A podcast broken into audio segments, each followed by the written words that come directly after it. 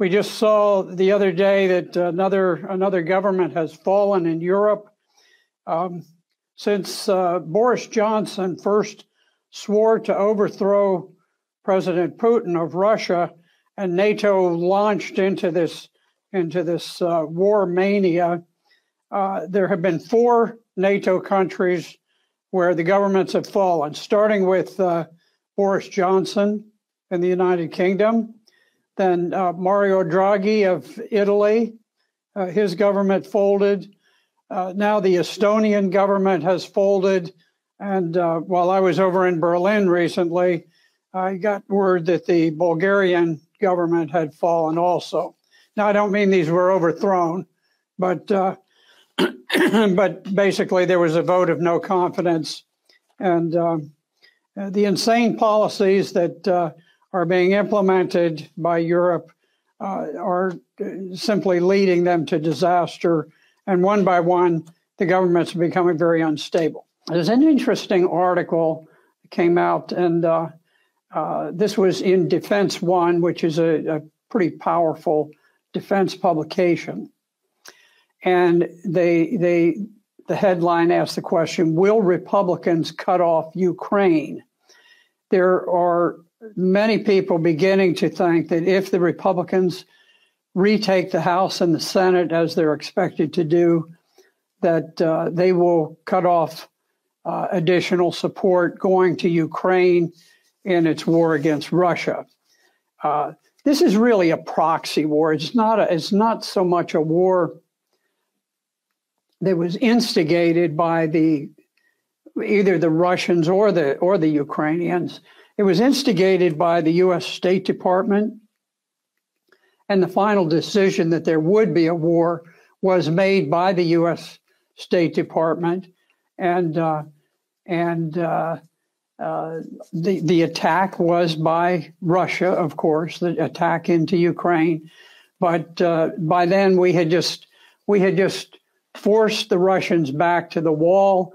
We were flooding Ukraine with vast sums of of weapons. We were building up a huge army for them to attack uh, separatist areas of, uh, of Ukraine. And so the decision to go to war was, was made in Washington.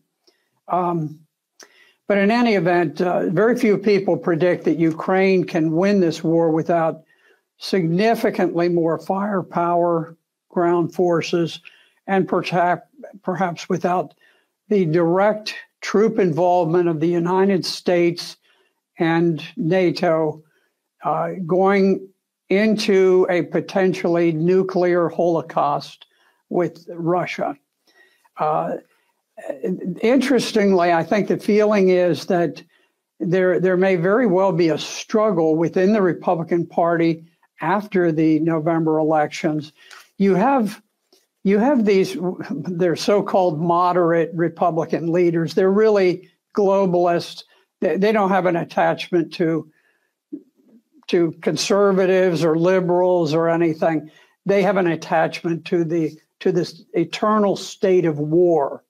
They make their money by uh, by profiting in various ways off of war, and uh, so you have these these moderate Republican leaders who are all in for war. They want to fight China, and Russia, and Iran, and and Syria, and Libya, and Afghanistan, and all these other places.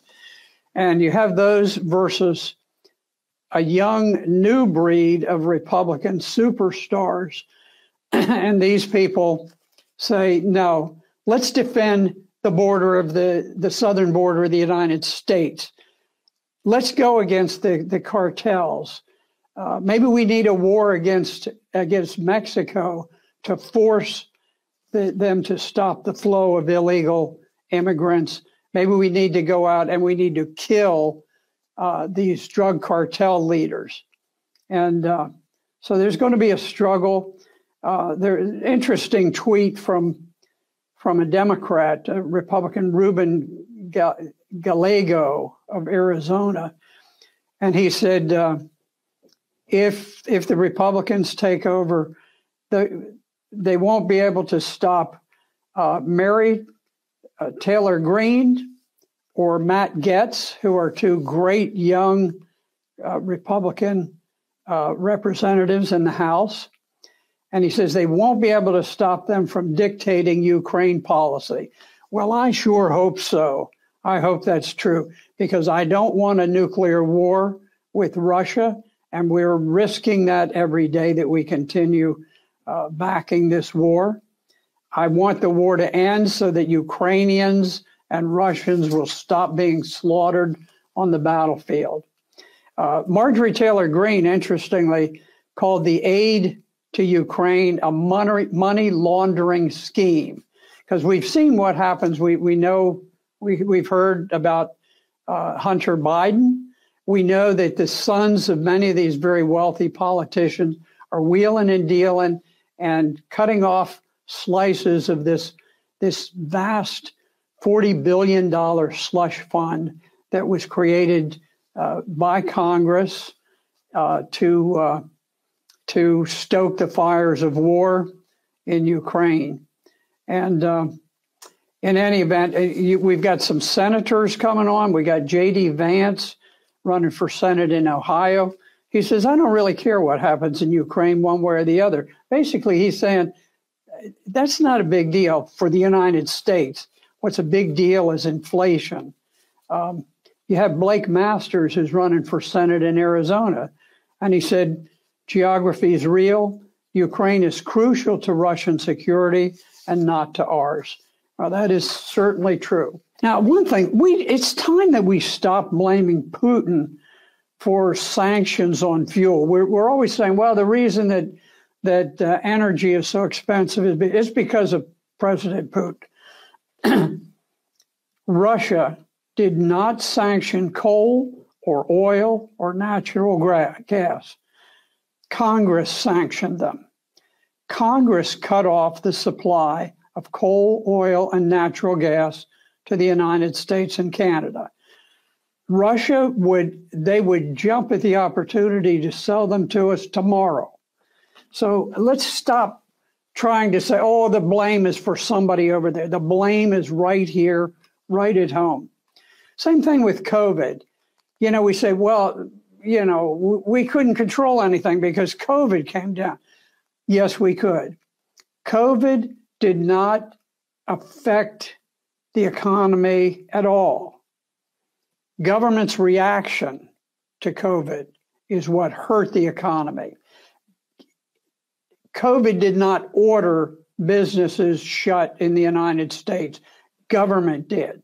It was liberal, globalist governments that said we're going to shut down the churches, we're going to shut down the businesses, we're going to send everybody home and send them pieces of paper to spend. And uh, uh, so, so let's stop blaming Putin and blaming COVID for things that government the U.S. government, the U.S. Congress, state and local governments have imposed, because those are the those are the sources of the problem.